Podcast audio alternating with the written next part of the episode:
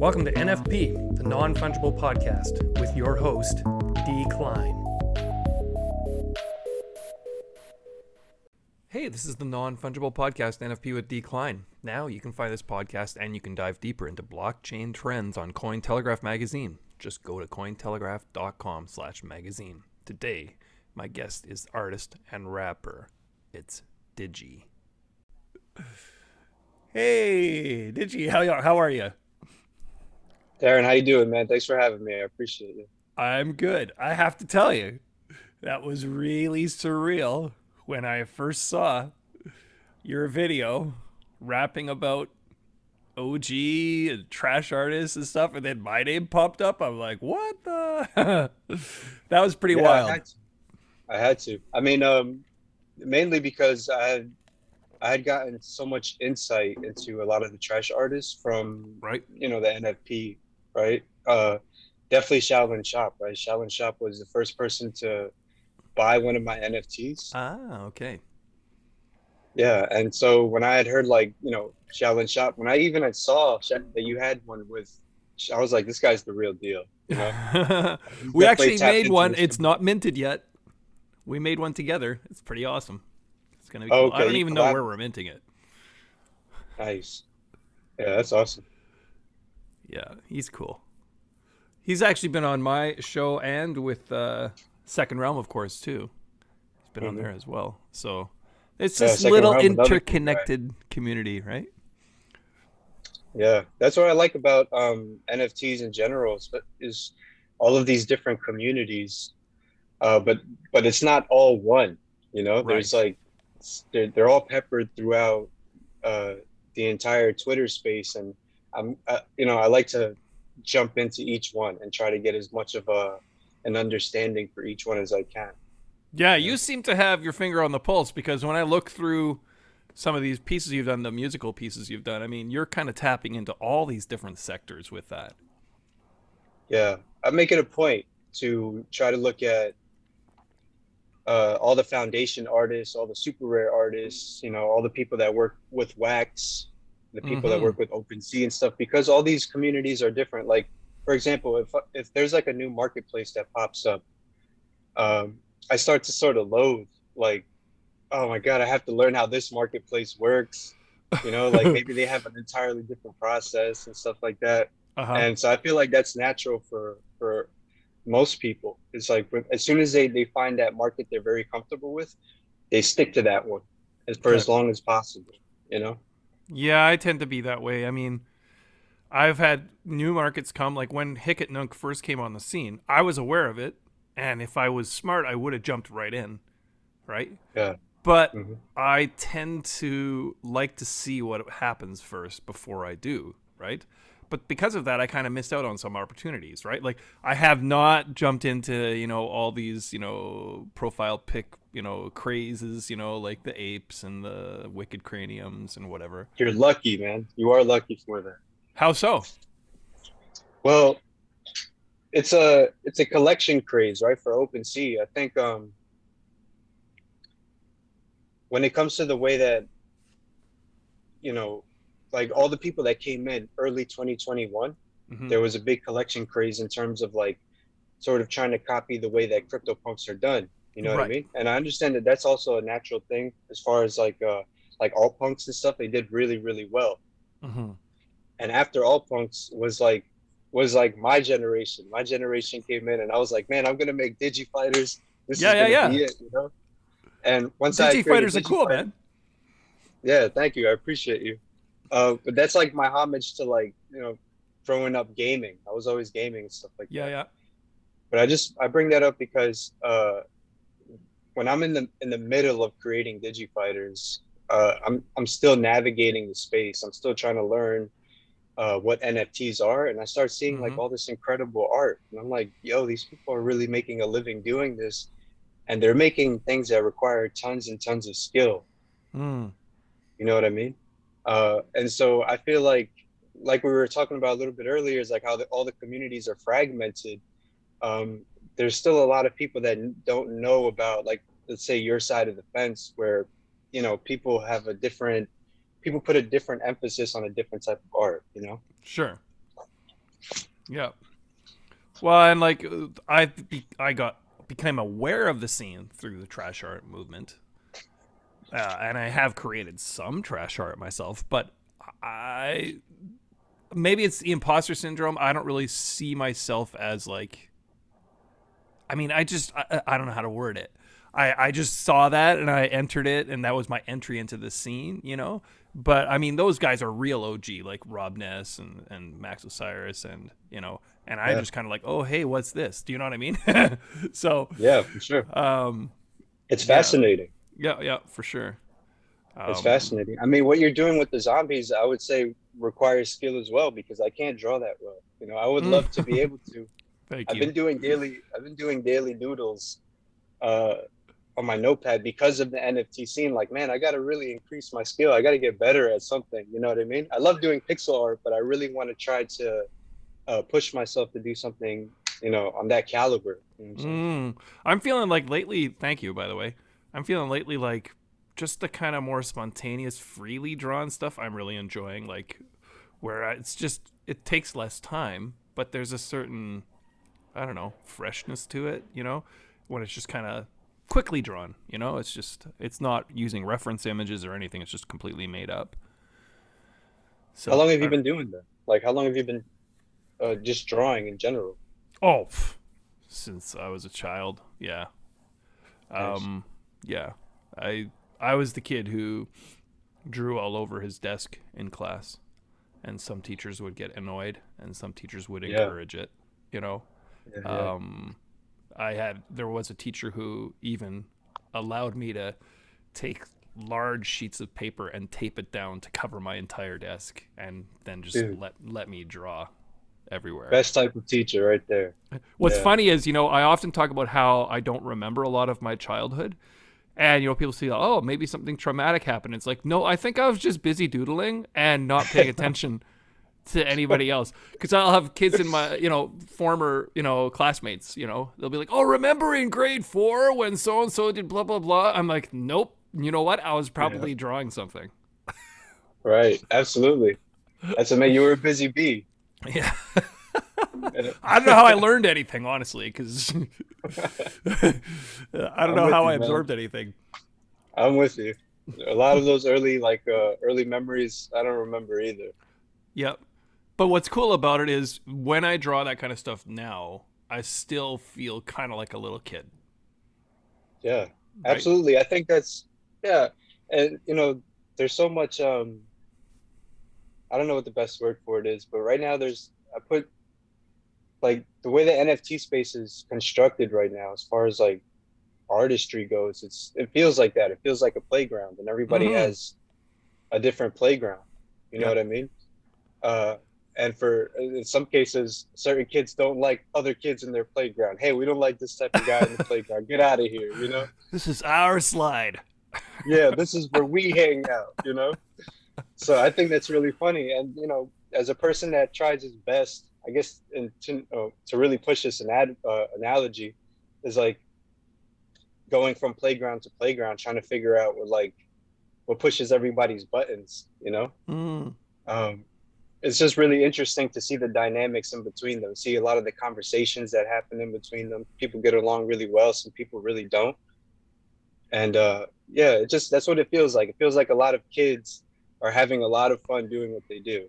And that's why I really enjoy the space because it's it's the opposite of what Twitter usually is, right? Right, right, right. Yeah. What do you think of this whole? You speak of pushing buttons. What do you think of the whole digital art chick beanie Max drama? What do you think of that? Do you follow that at all? Yeah. this whole I thing where people were saying they're one and the same. It's a whole group of people behind them Right. with these accounts. Is there truth to that? I never really investigated. as far as I'm concerned, there's no truth to it Hmm. uh, because I mean, that's what they're making it seem, right? Like Beanie had this whole long uh, post about Mhm. like, uh, you know, like sort of apologizing to his team and stuff like that. I felt like that was that was coming, you know. Hmm. Uh, I have I have one of the Beanie comics, right? Oh, And so when Beanie was, you know, going all out and messing with everybody and saying the wrong things, I'm over here like, bro, like you're really messing with my investment right now. You know, like this is gonna tank. yeah, Yeah, you know? you're watching everything that he says and going, okay, is this helping my value on this Yeah. piece or hurting? chill the out, man. yeah, just telling the guy to chill out, you know. Um, but I, and also kind of wish I had one of those um, ether poems too that that that uh, Mm. digital art chick put out. Mhm. Um, but I think that since people are talking about how they're like a team, they must be doing really well in terms of like their marketing or in terms of the way that they're pushing everyone's buttons. Like that's, I don't know, man. I don't get that. I don't It's understand their the entire like approach is just kind of find another way to kind of trigger people to react, basically. Right. I find them very interesting, but I don't I don't get the whole like let's get people mad in, in order to get people interested in me type. I got pulled in once by digital art check check one times where I replied something to some trolling question and people were like, "Dude, she's a troll. Just let it go." I'm like, "Oh, okay. I didn't realize." That was me. That was a That was right. That was right. and I. That was Yeah, you. yeah, yeah. right. I don't remember what it was. Oh, she said um she said uh I only I only mint on Mondays. Oh yeah, yeah, yeah.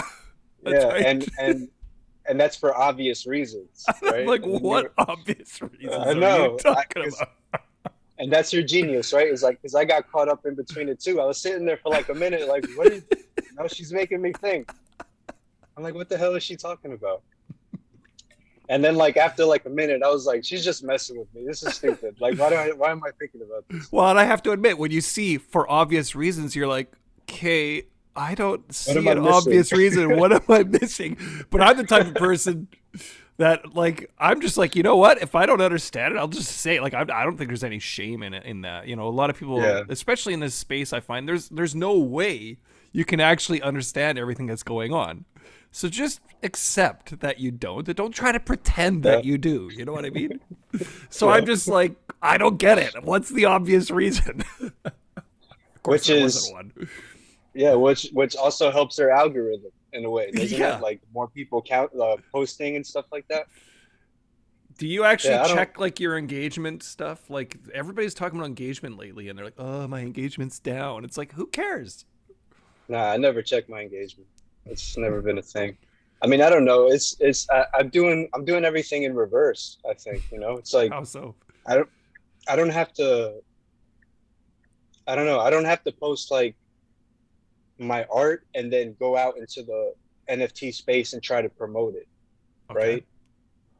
And I say that because I'm tagging 25 to 30 artists every time I I, I drop rhymes, Mm-hmm, mm-hmm. and then they go and they retweet it, and it, it just ripple effects from there. Sure. You know? I have So- similar experience with the podcast, right? Yeah, Obviously, not 25 tags at a time, Yeah, of course. right? Let's But talk about that. Let's talk. Yeah, absolutely. Let's talk about that for you. You know, what's that? I mean, have you been in the rapping kind of scene for a long time prior to this, or was that something that you developed recently? Nah, man. It was NFTs that that made me put myself out there. Okay. right? Um, I've always been I've always been rapping. Like you said, when you were a kid and you would go, you know, to your desk and just start doodling, I would just start writing. I would Okay. write and I would. It's just something that I've always done for years, and that's why I can just pump out these videos so consistently. The first, the first 14 NFT collectives were back to back. They were 14 days in a row where Oh, I wrote wow. 14 verses Okay. and each one had 20 20 something artists in them uh, i recorded the videos i edited videos and i put them all out back to back Mhm. you know it was sort of my like my test like can i can i do this for a very long period of time Right. and if i could can i show the people like what i'm capable of and will they like it you know um but just growing up in terms of like uh if i ever felt a certain way the same way an artist would doodle and like I would just write. I would put on a, a YouTube beat or something like that, and I would be able to write, fit in a verse into uh, whatever it is I'm feeling at the Mhm, time. mhm. Yeah. What was that dynamic like in school? Like, you know, was it something where you did that with your friends or? Yeah, yeah. In high school, there was a there was definitely a time where I was uh, in the lunchroom, like we were exchanging verses and stuff Mm. like that. Uh, so that was fun. That was a really fun part of my life. There was a buddy of mine uh, who I remember still to this day.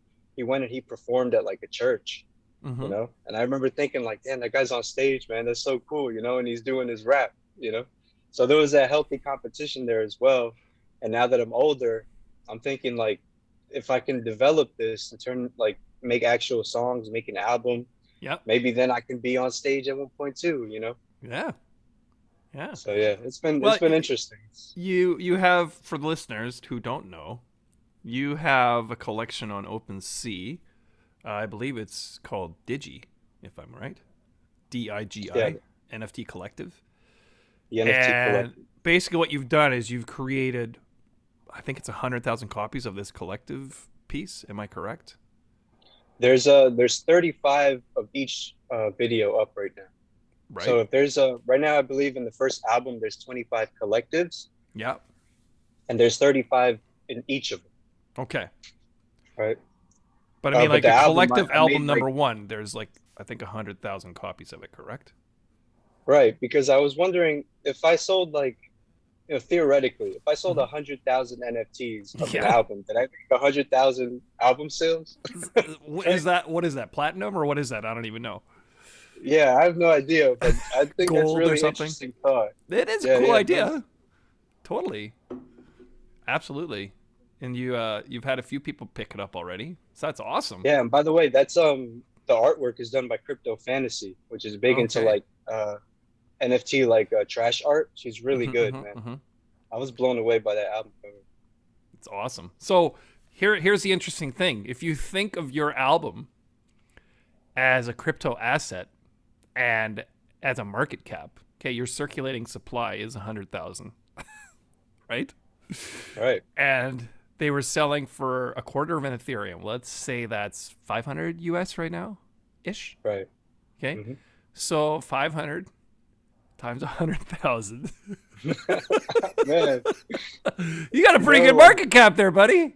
mind blown, man. Mind blown. I can only hope, right? I think that's the way you should present it. It's got a circulating supply of a 100,000, Yeah. right? The current current market cap value is blah blah blah. That's it. I made it, baby. That's yeah, it. you, you are the owner of an enormous market cap. Congratulations. Yeah, man. Well, it, it, it all comes down to like, for me, it, it really comes down to the people enjoying it. You know, Mhm. like, and I wanted to ask you, when I had put you into the actual, into the actual verse, Yep. and I just dropped, and I just dropped the video, and I was Yep. like, I hadn't told you beforehand or anything right. like that. I just put you in the verse. What was that feeling like? I'm very curious to know. It was very affirming. Uh, when I heard it, I was like, "Holy!" Like, I mean, to me, it just felt really like a an honor. You know, to be included with those people you were mentioning, Right. right? So it's more about the inclusion of the people that you were around. Yeah, that was a huge part of it. To to see you talking about these other people who I really Right. respect, and then mentioning me with those people. Okay. Yeah, that's Right. a delicate balance that I have to find if I were to like take that into consideration. Sometimes it's very random Mm. uh, because that's how I do my writing. Like I have the beat going and I'll write literally scrolling, doing what I would normally do on Twitter, Mm-hmm. scrolling through, and um, I'll start writing names. If the names uh, match, if the names rhyme in some way, or if I can, you know, create a concept out of them somehow. I see.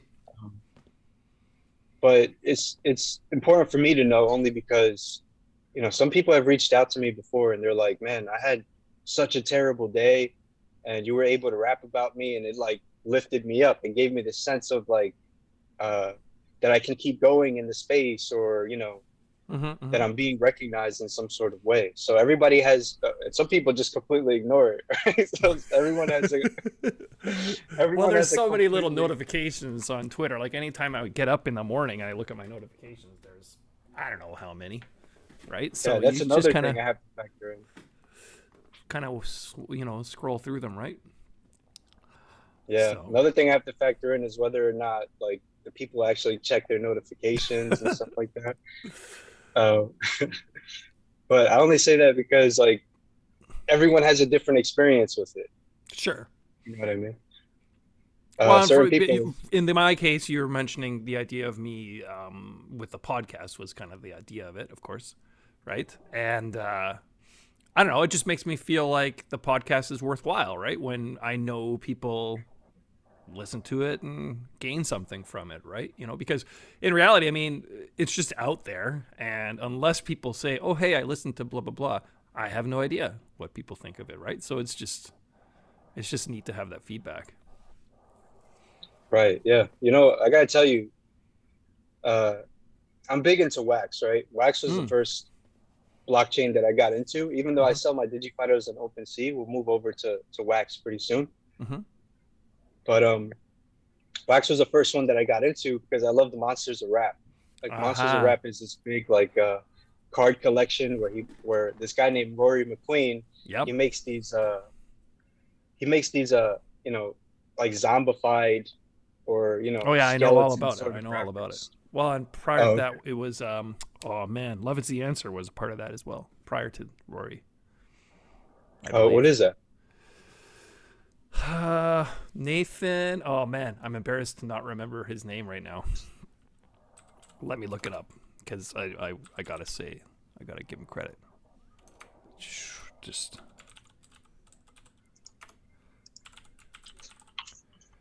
Love is the, Love is the answer. Okay, where is he? He's in my. Ah, here he is. Love is the answer. Nathan, and then a bunch of numbers. I believe he was the original. I, th- I unless I'm confusing him with somebody, okay he was the original Monsters of Art artist. I believe. I could be wrong. oh I really i didn't know there was more Well, if you look at them, they change. ah There's a yeah. certain style, and then poof, they're different. i see i follow Because this he- guy already he left the 588. project. Yeah, you got Nathan five eight eight nine three six nine six. I don't know what those numbers are for, but anyway, he's a cool guy. He's actually been on the show. Um, Oh, okay. And uh, really, really cool guy. Um, he actually is hangs with Ken Bozak a lot. Like if you ever watch the Ken Bozak videos. oh this is his buddy Yeah, yeah, yeah. oh okay yeah yeah i've seen his live streams for sure Yes. yeah yeah Yeah, yeah, yeah. I'm quite sure he's he's. I feel like I'm correct here in saying he was originally involved with Monsters of Rap. I feel. oh my god you're blowing my mind right now I think it was him, and I'm I'm feeling really like okay. I hope I'm right now. Nathan McRory. Um, dang it. I don't know, man. all right well so i do understand like there's a big there's a bit of a difference in some of the art styles Mm, but um well, there's a pretty significant shift if you look. Man, I wish I I was better prepared for that particular topic, but um, Well, anyway. either way, what um you really put me onto what I was going with that was you really put me onto um the the story of Graffiti Kings. That guy is Mhm. ridiculous, man. Yeah, he, I've also had him on the show. Yeah, and that's what I learned about his story from. Oh, from, okay, okay. from your podcast. Right on. Yeah, and I mean, I just have a love for wax in general because of Monsters of Rap, and I'd Mm-hmm. seen Graffiti Kings a lot, very often, you know. Mhm. But after uh, you had put me, I was like, man, I got to get this guy on one of the collectives. So I started rapping about him, you know. And I don't know, I just love the energy that comes from that page, from that guy. Uh, is Darren Cullen, right? Yeah, yeah.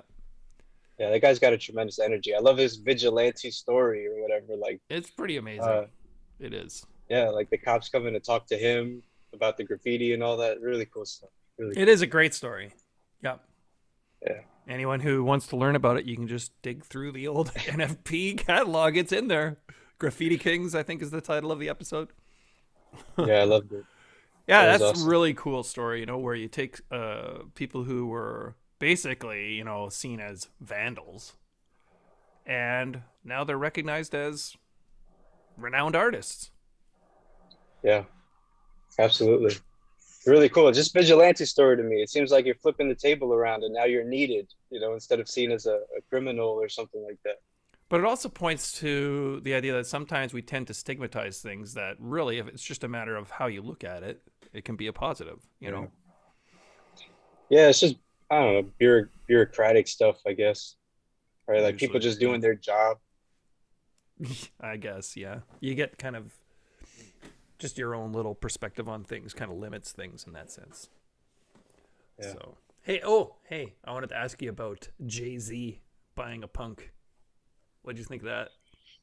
Here's the thing, right? He's, his, he's shaking his head, by the way, for people who are listening.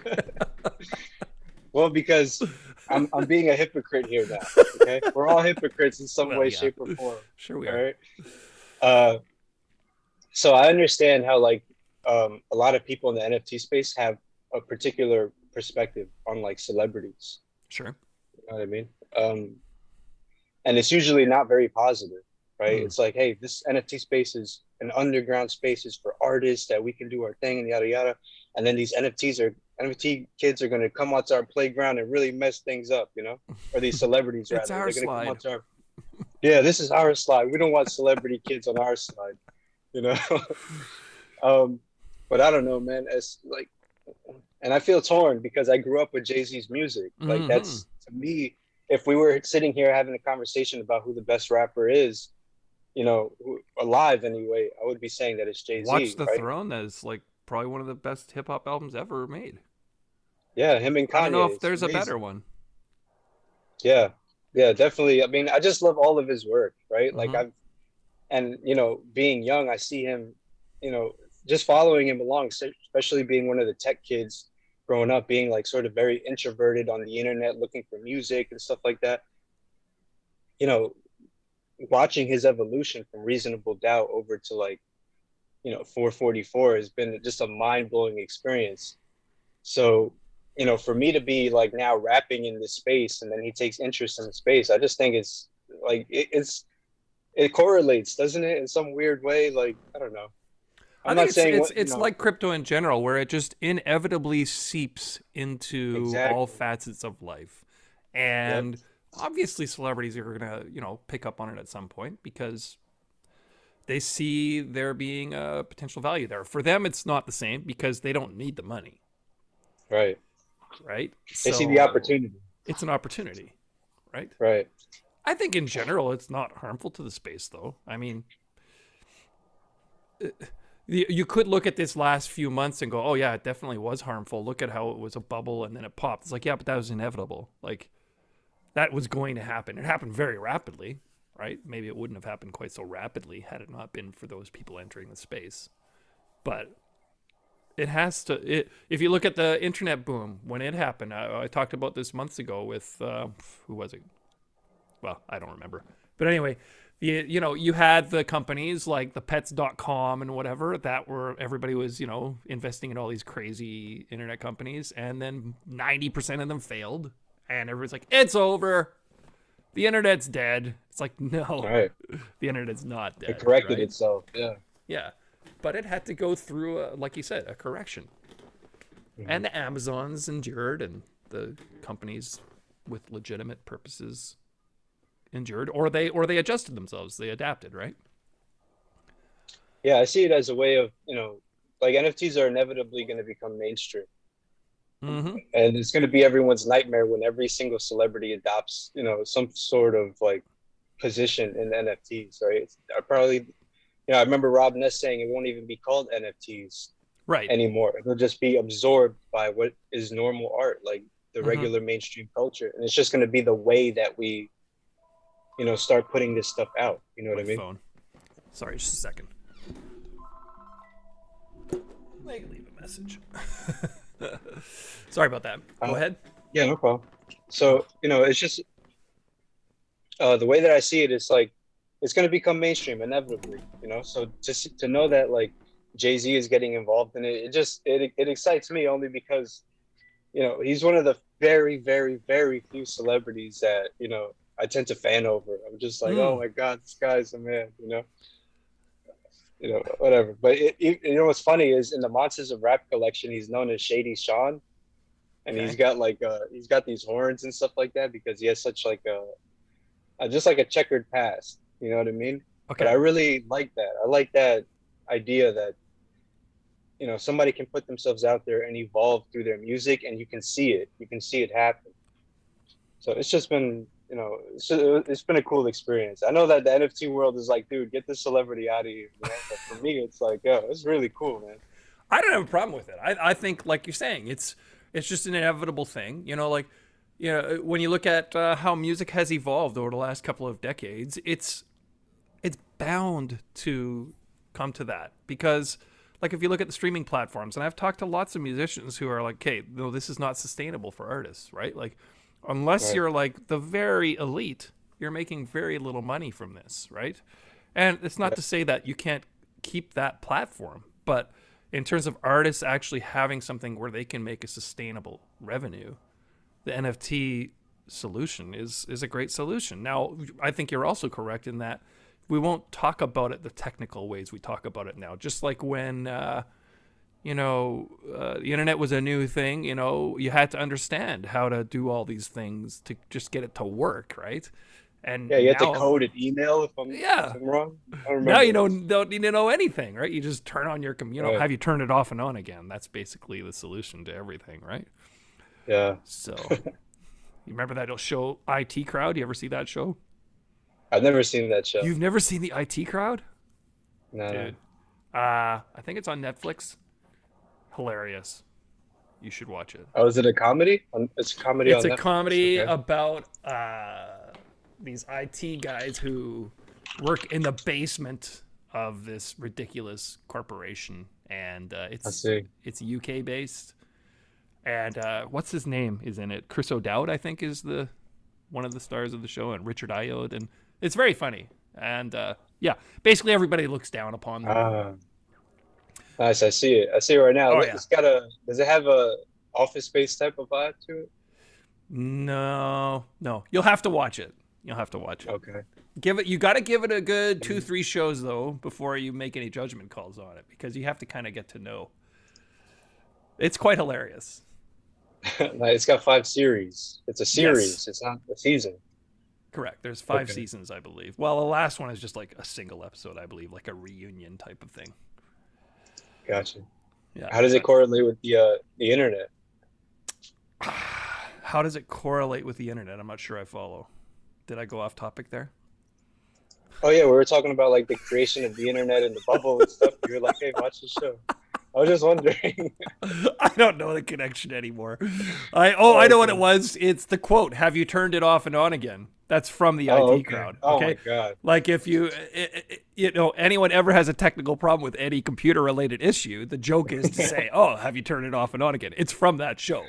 Okay, because what would happen is, you know, these people working in this office building know nothing about computers, and they'll call down to the IT guy and be like, "Hi, I can't get my computer to work," and he always his answer is, "Have you turned it off and on again?" And they're like, "Oh, thanks, it worked." right? That's basically that's his job. So he gets tired of saying this on the phone. And so he just sets up an answering machine. So you call and you say, "Hello, uh, my computer's not working." Then it just plays a tape. Have you tried turning it off and on again? And they're like, "Thanks, I solved it." he just sits there drinking coffee all day, doing nothing. That's the answering message, right? Thanks. Yeah, yeah, yeah.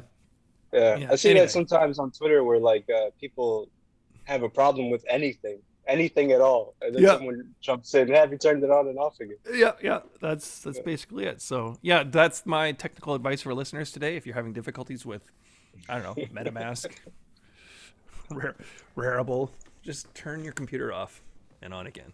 Yeah. That's so, amazing. Yeah, no, definitely have to check out that show. I think you'd enjoy it. Then you can rap about it. Yeah. That's the funny part is I'm just trying to include I've been thinking about that too. Just trying like, should I include people that are not in the NFT space at all? Just uh, okay, maybe just hmm. the Bitcoin world or like expanding a little bit in terms of uh, like, should I throw it up? Should I throw it on the hip hop hashtag? Uh-huh. Where you know it's it's a different lane that I'm. It is. It is. Like, so like when you came into the crypto space, were you into those things, or what got you into the space in the first place? Then. Oh man, I was into uh I was into Gary Vee, Gary Vee's work. Oh, okay. You know, because he's on every single social media platform. Yep. Right. Um, in like 2018, I was like, I was doing eBay and stuff because Gary Vee was like, hey, you can just take you could take this thing and then you could put it up on eBay and make money. You know what I mean? I like And how you like, talked "Alright." like him there for a moment. he holds Oh, the dude, pencil in front of the so camera exactly how Gary Vee would have held it. Speaking oh yeah, that's true. Yeah, yeah, true, I mean, I've watched so much of his content. It's, it's insane. Um, but yeah, eventually, you know, I would go on to sell uh, a bunch of stuff on eBay, but I wasn't happy doing it. Right, like I was making a good amount of money. I just wasn't Uh-huh. happy doing it. Um, and you know, after the pandemic hit, I'm doom scrolling for like a couple of months, and I'm like, I can't keep doing this, you know. So eventually, I see uh, there's an exchange between Kenneth Bosak and Gary Vee yeah. and it wasn't a very like positive exchange, you know. Mm. But Gary Vee still responded, which I thought was really weird because normally somebody, you know, somebody would come out in the comments and they would say something negative, and Gary wouldn't even like give it the time Engage, of right. day. Mhm. So he engaged with them, and I was like, why would he do that? You know. So I, that's when I started looking into Kenneth Bosak. So Kenneth Bosak was the first guy that, like Gary Vee pointed, you know, like a, a big neon sign to NFTs, Yeah. and I was still trying to understand what it was. Sure. So Kenneth Bosak was the guy who helped me understand what it was. You know, I just started following him, and then from Mhm. there I went down that rabbit hole, uh, and that's why I started off with Wax because you know Kenneth was out there like, dude, get off OpenSea. You know, don't be on OpenSea. Like Ethereum sucks. Stick with Wax. You know, and I'm like, yo, Yeah, he's like I just started. staunchly, you know, wax maximalist, I guess you could say. No, I'm Yeah, kidding. He's yeah. not really. Well, he's in. You know, he's like 95% of that, right? Because hmm isn't wouldn't that technically be his career? Like that's who he works with. He's partnered with them in a way. Yeah. hmm so I get it, I understand it, but also, you know, he makes a good point. You know, in terms of, uh, you know, the technology that Ethereum uses isn't really necessary, in terms of, you know, making NFTs, right? Right. Right. In his words, it was like, uh, you're underutilizing the technology. Smart contracts are supposed to be for big purchases or whatever. I'm not 100 right. percent Right. sure. I hear what you're saying. Yeah, and he's like, with Wax, you don't really need to do that. That's why Wax has no gas fees and stuff like that. So when I had created DigiFighters, Kenneth was actually the guy that I had showed uh, all the like the templates to, the that right? originals. Okay. Yeah, and he was like, "Man, you should put these in packs and sell them," you know. Hmm And I was like, "Oh man," I was so torn at that point because I had seen um, I had seen Bitbones collection. hmm hmm There's a guy that goes by Bitbones. He makes like he makes like a thousand of these skeletons Mhm. all in different, you know, uh, sort of like archetypes, all in different sort of costumes in a way. Yep. Yep. And uh, so he was the guy that actually inspired DigiFighters. So I felt kind of like weird because I was like inspired by this guy on OpenSea, but then this other big Uh-huh. name on Wax is like, yo, you should come over here and just release the packs of them. You know, you can give Mhm. people like a bunch of different packs. So I don't know. I felt weird. So now what I'm doing is I'm actually creating all of Series One, and those are all founders cards hmm and I'll release like a a sort of a you know different version of them on wax and put them all in packs. Mm. And whoever owns those open sea cards, they also have access to a one out of one on wax, you know, which is kind Oh, of a bigger deal. Because on wax you can have like a thousand, ten thousand, a hundred thousand of one card. Yeah. You know, and that can circulate very easily because of the different community that's there. Um so you know, I'm still torn about it, right? Like I still want to take DigiFighters over to Wax. I think you know what. Um, Forget loyalty. yeah. Just use whatever platforms you want to use. Like, don't worry about being loyal to a platform. Do you know what I mean? I mean, Right. obviously, if you're Yeah. employed by the platform, that's different. yeah, that is Right. different. Um, but like this summer, yeah, I'm definitely I'm putting more stuff out on Wax this summer. I, Yeah, I, think I don't know if you knew, I did that Bosak zombie thing on Wax. Did you ever see those? Yeah, I Oh, love okay. that he's doing that, and he's collabing with Mm-hmm. artists from all over the place, right? hmm I love that he's doing that because I've seen him with like, uh, there's another guy that I follow called Malchik, uh, really solid dude. Uh, Fat Baby is on there. Uh, Amor's Cash is on there. Like he's collabed with almost all of these artists, and it's a way of also of him to introduce a lot of the open sea artists over into Wax without them having Mhm. to utilize um, the the interface of Wax. Like, hey, you don't even have to learn the market. Just like send me the art, and I'll, you know. And they pick up all of his stuff because he's tied into something called R Planet. And R Planet is another like Right. genius thing that Wax comes up with. Yes. It's amazing.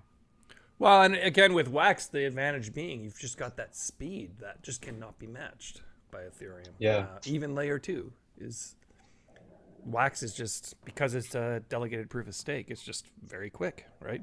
So Yep. I love what they're doing in terms of their in terms of their community. And it's also very interesting because what I find very different about Wax is that there's a lot of people on Wax from all over the world that are really, really hustling, trying to make a living off of it. mm, You know, and it's very different from OpenSea, where OpenSea they have, you know, you it's very difficult to pick up a free piece from someone on OpenSea and then go and like resell it somewhere really quickly. You know, Mm, if you experiment with the wax market, you can like let's say you you, uh, you create like a, a drop. There's a tool that they have called Nefty Blocks, and you experiment with creating a free drop, for example, mhm. and you don't even tell anyone about the drop. You don't you don't blast it out. You don't tell anyone about it. You just say, okay, today at four o'clock in the afternoon, this free drop is going to activate, and anyone who claims the NFT can take it. Mhm. That NFT will fly in less than twenty minutes, because I don't know what it is that that snips them out, but people find them.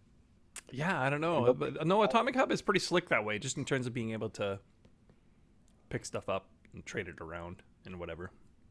Yeah, and so less than 10 seconds, you'll see that free NFT that you just put out up on the market already for like 10, 15, 20 cents. Right. know? Well, and then you're getting royalties on it. Yeah, so if you can do that like 10,000 times, 100,000 times, it, it creates like an interesting dynamic where now you're in this uh, mass production type of NFT space. Uh, and everyone is just circulating your NFTs all over the place, you know. So I think that there's a lot of potential for brand building there if you do it right. Well, I think Bosak puts it well when he says basically, if you look at say the super rare, KnownOrigin, whatever, that's kind of like your museum quality art space, right? Right. And wax is more like the gift shop, right? Where you buy the posters and you buy the T-shirts and you buy the souvenirs, right? Yeah, and that's the- awesome. the collectibles, right? And the reality is, most people can't go into that uh, fine arts gallery and pick up the ten thousand dollar art on the wall, but they can buy the poster. Yep. And that's Absolutely. I think it's a good comparison, a good analogy. Yeah, especially if like the gift shop has like all these crazy rewards. Right. You know, like they're literally giving you money back, and that's what R Planet is. It's, you know, just alone I can make like 600 wax a week, right? I'm not sure what that equates to in, in dollar value, but I don't remember the value of wax. It's been so volatile. Yeah, well, just in terms of being able to stake NFTs, and then on a weekly basis, they just give you wax back. you know, Right. you or you you know whenever you want to, but you know because I have so many monsters of rap cards, Okay. uh, and and a couple Kenneth Bosak uh, NFTs, I'll stake them, and then they'll just make money back for me. You know. Right. I got to get into the staking. I've just kind of let my stuff sit there, and I haven't been as active, proactive as I should be, probably. Yeah. Well, I made a cool buddy that he's been showing me how to, uh, that you can sort of like you can get your wax back from R Planet, and then you can go and buy rigs. You can go buy something called rigs Okay. or elements or whatever, and then you can stake all that stuff onto R Planet. It's pretty cool. I like yeah, it. it's uh, there's a lot to explore there in wax for sure. Yeah. And I Yeah. feel like that's every market, right? Every market that you get into, it's always Yep. some sort of But. I, I, I find it unfortunate that some people will like look down on a particular one and then say, "Oh, this one's trash for this reason," and it's like, no, just let that go, right? It has its place. yeah. people are using it they're enjoying it you know and uh, there's nothing wrong with that there's nothing wrong with having competing platforms like if you look at uh, tezos and Hic et Nunc right i mean yeah it's clunky it's you would think it would be being that it's tezos you would think it would be faster than it is you know what i mean like i i Right. have you have you done much on on Hic et Nunc Yeah, I've uh, I'm into two pieces on there. I'm into Okay, three okay. pieces on there. okay Yeah, so I understand what you're saying. oh yeah here you got your hunk your Hic et Nunc link link right here i'll check it out a second yeah and uh I don't know when you go there to mint stuff and then you know you you're I'm expecting it to be like wax where it's just gonna be like boom done and it's not you know what I mean Yeah. so you Isn't know, that so interesting though that it it feels underground, yes you know? It feels very underground and it still blew up in terms of uh, all these different crazy art styles. You know, Yeah. something like Wax or OpenSea has a much more clean uniform. Like they hired a UI designer and like Mm-hmm. and and Hen was just like, nah, we don't we don't need any of that. like we'll throw all of that in the trash, you know, like forget that. I They'll figure it do out. still like I do still like being able to search for things more easily on some other platforms, but I get Yeah. what they're do- I think I get what they're doing with Hen where it's it's about the art. It's not about the name behind the art. Like you actually have to look for the art and go, "Oh, I like this piece of art," rather than, "Oh, so and so made this, so therefore it has value." Do you see what I'm saying? Absolutely. Yeah. So obviously, people still find their way around it, and they go, "Oh, okay, this is a Robness," because Robness did that whole thing where he didn't say it was his art, but everybody figured it out. You know what I mean? Um, Oh yeah, I had a buddy that found um at least one of his anonymous profiles or something like that. mhm, Hen. mhm. He sent it over to me. So every time like Rob Ness drops one, I'm just like, oh yeah, I'll pick it up if it's like you know if it's pretty cheap, then I uh, I'll be there, Well, you know? You make a good point, though. He might have three, four other anonymous profiles that we don't know about, right? Uh, now he'll definitely create one, right? Since you know we have a couple guys here bookmarking the, the thing, you know. right? The only And- problem I have with Hen is that it has uh it has that like Instagram type of feel to it. Ah, You know, because you can't search up Right. specific pieces of art. It's like I- spend a lot of time scrolling, and that's that's okay because I'm sometimes in the mood to do that, but sometimes I'm just like it feels exhausting, you know. it's harder to engage too, right? Like it's harder to because uh, you lack that ability to follow somebody in the same way. But um, Right. yeah, I don't know. There's pros and cons. There's pros and cons. Yeah, I think it's amazing doing what it's doing. Yeah, for sure. There is stuff on there that I look at and go, "Oh, that's cool," and then there's stuff that I'm like, "I don't know." You know, there's so much being produced on it. Yeah, and if you like accidentally refresh or something like that, It's gone. it's gone. you won't ever find that piece again. You can have that one that you like, you really like, you know. Yeah, you'll yeah, be yeah, like, oh man, let me come back. Let me scroll back to this one real quick, and you accidentally close your page or Uh, refresh. You're never seeing uh-huh. that again. See, like I just came across one right now. It's just freaking awesome. It's Michelangelo's David with the Teletubbies, and the Teletubbies are all drinking and getting wasted. it's called Yeah. Party Hard. I have no idea who the artist is, but if they're listening, this is a cool piece. Says David found some friends in an underground party late night last night. I think he meant everybody was drunk as fuck. He says he got just one bottle and took only this photo. It's really interesting where people's minds go, man. I gotta say, Drunk Teletubbies is pretty funny. yeah, I gotta say.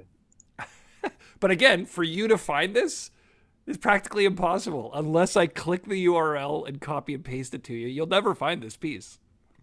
Yeah, like you won't ever tell me like, hey, have you seen that drunk Teletubbies piece, the piece of art before?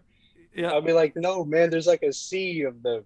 yes. So I don't know. Is there a whole drunk Teletubbies movement that I've missed? No, I mean like a sea of pieces of art that I'll Yeah, it could be never ever get thing. to that point. You know?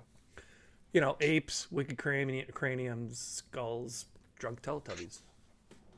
Yeah, that's actually a good point. You just It's- put a bunch of different hats on them or something. They all look drunk. with some whiskey or beer or I mean, wow. I th- hey, I think this is an idea.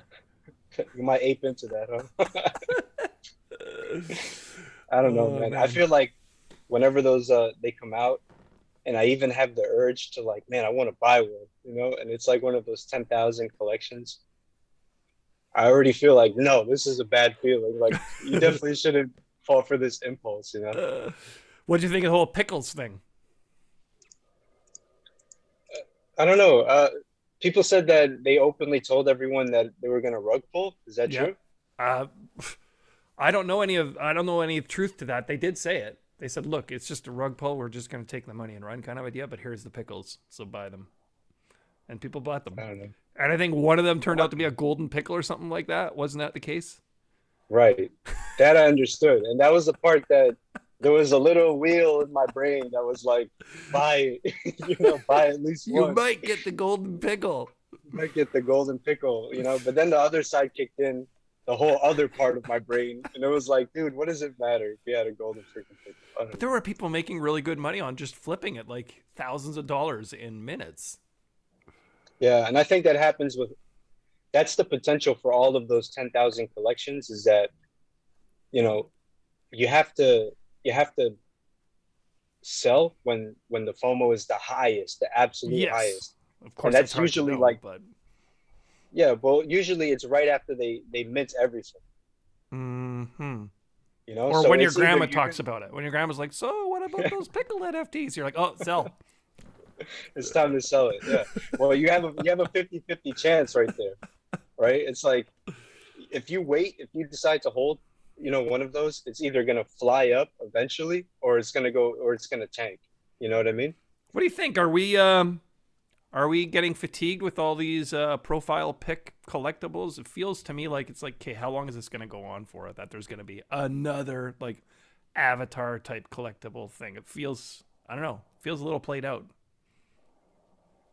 Well, that depends, right? Like do you still feel like uh where do you feel like alt punks are right now?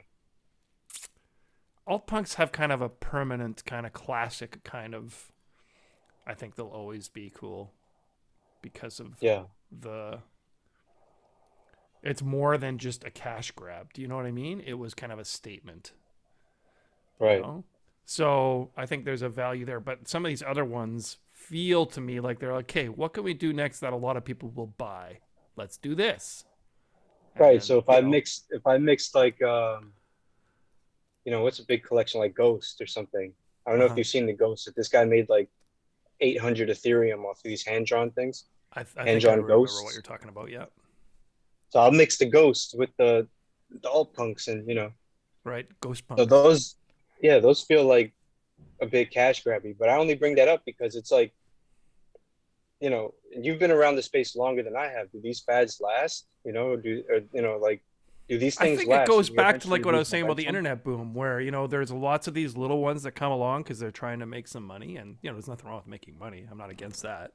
Um, Of course. but in terms of uh, having longevity, there's just a few that stand out. You know, so you know things like pickles. I can't see that being something that has longevity, but Right. maybe I'm wrong. You know, uh, um, yeah, you know, like you lo- you look at CryptoPunks and they have uh, because of they were early and you know they're iconic. They they'll always have value, right? Um, and I feel like Yeah, and I liked how unofficial alt punks kind of fits with that.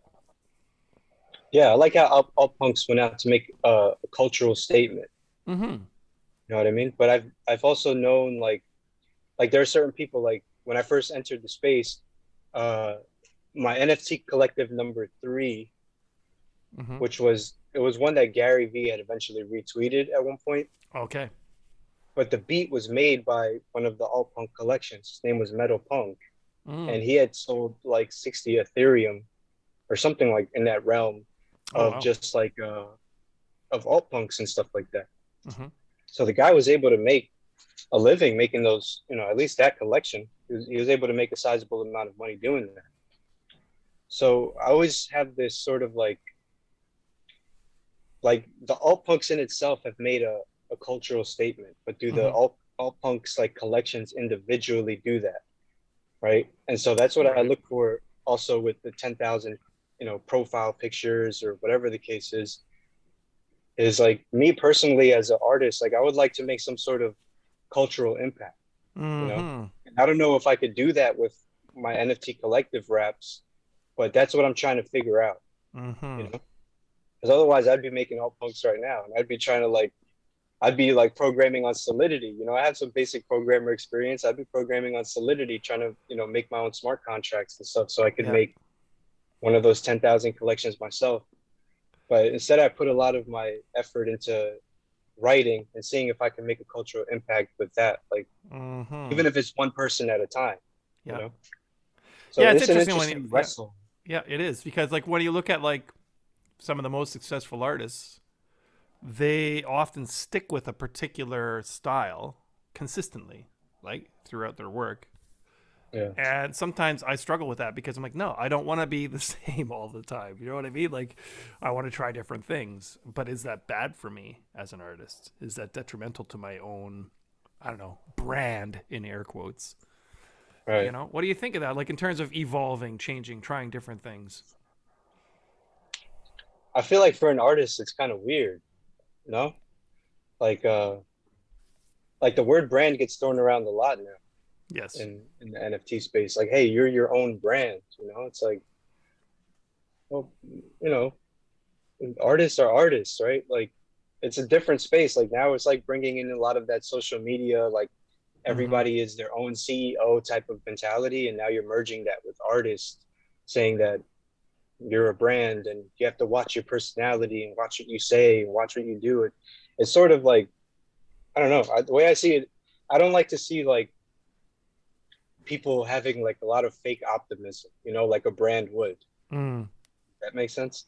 hmm uh, and I see that a lot, right? It's like you, you know, you'll have people that make like on, on my side anyway. You'll have people that make like ten thousand whatever's, and then they have to keep that up like with their own fake optimism. There's not like it doesn't feel human. It doesn't feel human because they're you know? There's marketing. no face to the project, Yeah. right? They're marketing it and they're trying to sell a product at that point. So I don't know. I like to stick with people that that just feel human. Like you can see their face on my videos. You can see my face and Yeah. Yeah. I just try not to go like too confrontational. Like let's say Beanie or Digital Art Chick or whatever. I don't. I wouldn't go that far. Yeah, Um, I I try to not get engaged in any arguments or inflammatory stuff personally. Right. I, I came into the NFT space to escape that. You know, that's exactly. that's what the rest Exactly. of Twitter is. Yeah, that's why I so- avoid it because prior to getting into NFTs, I was I mostly wrote I was writing, right? I was writing for Cointelegraph mostly. Um, and prior to that, before I got into the writing, I would spend a lot of time just arguing with people on stuff like Facebook and stuff. And I look back at that time and I'm like, what the hell was I doing with that time? Like, talk about Yeah. a waste of time, right? Was that recent though? Like, was no, it like that was like five, six years ago. Yeah. Oh, okay. And Yeah. I'd get into these like political debates, and you know, I could write up a really good, you know, argument, but it's irrelevant because if you're talking to somebody who's on Facebook and they don't agree with you, I don't know if I've ever had a conversation where at the end they go, "Oh, those are some really good points. You changed my mind." It, doesn't happen. yeah, I mean, I think that I think that public shame or something like that really has something to do with that, right? Like if someone were to, if someone were to debate you in real life, you know, and that were happening in front of a group of people that they cared about and stuff like that, and then you really made a solid point, and they didn't have 18 minutes to think of a response, you know, It'd be different. then it, would- it'd be very different, right? But human nature is to just dig in, even if you're even if you're shown compelling evidence to change your mind. We don't like to relinquish that. We just go, nope, I'm just going to dismiss that. Yeah, that really ties into that, you know, digital personality. I think that's one of the most interesting things about the NFT space, but also because, you know, people have a product to sell and people are like marketing and they're throwing around the word like, hey, everyone's their own brand. It, it sort of scares people into like this pocket, you know? Mm.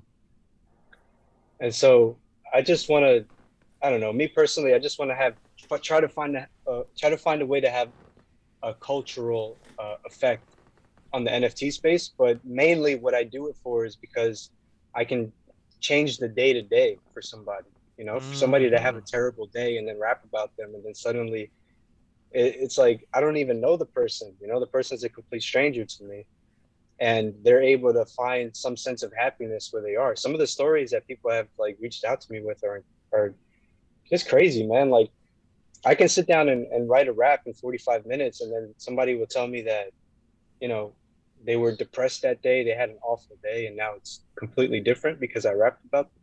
Wow, that's awesome. Yeah, to me that's that's probably the best feeling that I can get, right? It's the complete opposite of arguing with someone online Yes. or something like that. exactly. Yeah. So, So, yeah, man, I'm definitely inspired by Harry Mack. By the way, that guy's that guy's a legend. Explain. I'm not sure if you're familiar. I'm not. Uh, so there's a rapper that goes by Harry Mack, Okay. uh, and he does he does he does the whole like music thing completely different, uh, Hmm. where he'll go. He had this he had this series called Guerrilla Bars, and he'll be going he'll be walking around California and stuff with like a a Bluetooth speaker with a beat playing, and then Mhm. he'll just be rapping about the people around him or the things Okay. going on around him. And by the end of this video, a whole crowd has emerged around this guy, you know, and he's just like, at first he's like walking and stuff, and then he'll find a like a group of three or four people, start rapping about them, and by the end there's like 30 people around him, and he's just rapping about each and every individual person, Okay. And at the end there's like this big applause, you know. Harry Mack. I'll look it up. Harry Mack. Yeah, the guy's a beam of light, you know, super positive dude. Um, and then after the pandemic hit, he started going on Omegle, which is like that uh, website where you get matched with like a random person. Okay. Like yeah, you're on your webcam, and then you like it'll like roll the dice or whatever. Oh, I, I think I know what you're talking about. Yeah. Right, it's called Omegle, and uh, so he'll be like, "Oh, hey, give me three words, and I'll rap about it." You know, and so the person will be there. All right, yeah, sure. You know, I'll give you three words, and they'll pick those random three, and he'll go in on a whole 16 bar verse with the beat playing with like amazing quality, and it's just like, man, that's, some inspirational. talent, you know, man. Like, wow. yeah, it's completely freestyle Everything is completely like uh, off the top of his head, and by the end of it, that person's like, "Oh my god, that was amazing!" You know, like the guy's a he's an alien, man. He's a complete. To think alien. on your feet that quickly, that's pretty amazing. Yeah, but he's been probably free, he's been rapping for decades. He says he's Sure. been rapping since he's like 12, so he's probably in his I don't even know mid 30s, late 30s or something. Okay. But now he does like a live stream. He'll go on the live stream and he'll start freestyling for people, and he just hit a million subscribers on YouTube. You guy's Is that right? Okay. Huh. Yeah. Wild. So uh, I took like a big page out of his like as, as I started growing NFT Collective, I started seeing like how much of an impact that can have because people have Mhm. reached out to him like, man, I got emotional when you did this or like when you rapped about that. So I was like, people are reaching out to me with similar stories I think it's recognition, right? Feeling like there's people who recognize you, paying attention to you. for no reason, right? Yeah. For no reason. Like, you know, you didn't have to. You know how far we go out there to like become recognized sometimes, especially by people we admire. Sure. for them sometimes to ignore us or something like that's a really crappy feeling but when somebody with some level of skill recognizes you in any way you know it's like it, it hits differently you know it's a Yep. completely different feeling Well, I mean, So, you know, yeah, people people need that. They need I mean, attention's not that far away from just, you know, love like in terms of feeling like someone cares about you or wants to uh you know, give of themselves in a way because they're spending that time paying attention to you rather than just paying attention to themselves, right? So, yeah yeah, no, it makes sense that people would feel that way when they hear you speak about them, for sure. yeah Yeah, and that's a now the struggle that i'm i'm i'm going through which i feel like for most rappers it's the opposite right like there's so many rappers out there there's so many of them and uh, a big part of that is like there's almost like this oh i have to always rap about me what i'm going through and the situation that you know but with what i'm doing on the nft collective it's 98% of the focus is on all the artists mm-hmm. and so my struggle now is like all right if i want to make music if i want to do something that's more artistic maybe make even a little bit of money from the music it's going to be making some original tracks that are artistic you know but that can fit into the nft space Mhm. you know so now i'm working on my own tracks and making my own songs and stuff like that but still a big focus is on nft collectives trying to get everybody in together Mhm. because i just love chasing that feeling of being able to like rap about someone completely random and you know making them happy you know Yeah, yeah, yeah. That's awesome. Yeah, i think that's unique as a musician i think that's something that a lot of musicians come by No, I don't think so. Yeah, I think you're right. Yeah. Well, the NFT space allows for that in a way that probably wasn't so achievable before, really. You know, in terms of just the accessibility of it. it's very underground feeling i mean i've had just the potential of having another artist be able to draw me or digi in his like with my glasses on and stuff like that um it's it's such an amazing feeling for somebody to to do it randomly right like my my uh my album cover Uh-huh. from Crypto Fantasy. She makes Yeah. like all the trash art and stuff like that. Was spontaneous, right? Like I had rapped about it, right? then like two days ago, yeah, two days two days later, she like she sends me uh this album cover, and I'm just like, yo, this is unbelievable. That's cool. You know? Uh yeah, my profile picture is made by this guy named Dickers. Uh huh. Uh, and he makes these skull kids and stuff like that. Yeah, yeah. Another one, it's like. It's to me, I'm speechless about it because it's like, how how did I get to a point where I'm like doom scrolling after COVID, and then not long after that, I'm like rapping for this entire community, and now they're drawing me or they're putting like different spins on what I do, you know? Yeah. Well, and they're taking time to do something, you know, as a gesture for you. So taking time away from whatever they could be doing instead. And it's still, again, it comes back to that kind of kindness, that attention, right? Recognition. Yeah. And so I just have a lot of admiration for all these artists, you know? Like, hmm I wish I could draw the way that they do and stuff like that, but what I can do is rap. So it's like, Yeah, that's awesome. you know. Yeah. Well, hey, I really appreciate the work you're doing. I think, you know, it, it is an uplifting thing and it is encouraging and it does make people feel, you know, recognized and affirmed. So thanks for doing it. I Keep doing it. And I wish you all the best with your upcoming musical projects and your stuff coming up on Wax, is what you're telling me from earlier. What's the timeline on the Wax stuff? Uh, I need like I need like three weeks, and I'll Okay. be able to put those all the Okay, packs so out. we're for wax. talking end of July sometime. Yeah, that's for the DigiFighters. So that's inspired, you know, by all the games that I love. By the way, I know that you're uh that you love Diablo 2, right? Mhm. Is that true? Yeah. Hold on. Let's, Played it years ago, but yeah, yeah. Check this out. Because I'm such a nerd about this very stuff. Look nice. at this. Very nice. I keep That's all David. mine. I keep all mine too. I keep all the boxes. Dude, the boxes are so unique.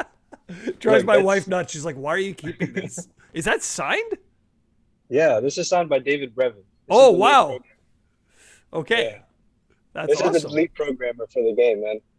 Because at some point I was like, man, I really want to get into game design and stuff like Uh-huh. that. But this is my favorite game of all time. So when you were talking It's about how you were a big fan of it, I was like, man, this guy is this guy is the real deal. Uh, definitely to. You know what I really enjoyed was the PS4 Diablo 2. is really good.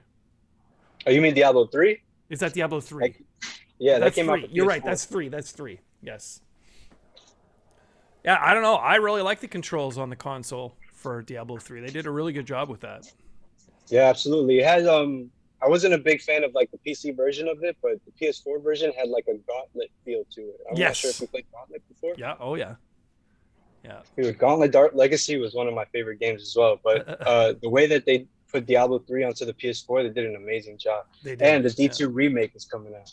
Is that right? Okay, I didn't know about that. I'm still I'm still humming and hawing about maybe picking up an Xbox Series X or not. I don't know. I don't do a Oh, lot okay. of gaming anymore, so I don't know if it's really worth it because they're like what 500 bucks, something like that. yeah, I just play PC games, man. I've, I have them my whole life. Yeah, yeah, yeah. I don't know. Something about sitting on the couch with the controller is nice. Oh yeah, absolutely. So I mean, most people own a console. Like I have, I have a, a PS5 myself, but I just don't. I don't use it as much. Like I'm so glued yeah, to my computer now. I don't now. think I would use it much NFT either. Honestly, yeah. You gonna get that Ratchet and Clank game? I played the old Ratchet and Clank, but probably not. No, Okay. I don't think so. It just got so many good reviews, and it's kind of one of the first big exclusives for PS5. So, Yeah, I really like uh, those those platformer games where they remake them. I Oh, mean, yeah. they always come out well because they're so easy to like develop. Like Spyro, yeah, yeah, yeah. you know, Uh, the Spyro remake came out so well. Like I don't know, I feel like there's a lot less game mechanics in those. You just have your 3D object like jumping around. the simplicity is nice, though. Yeah. Yeah, absolutely. Yeah. It's like the art style, especially for those games, are amazing.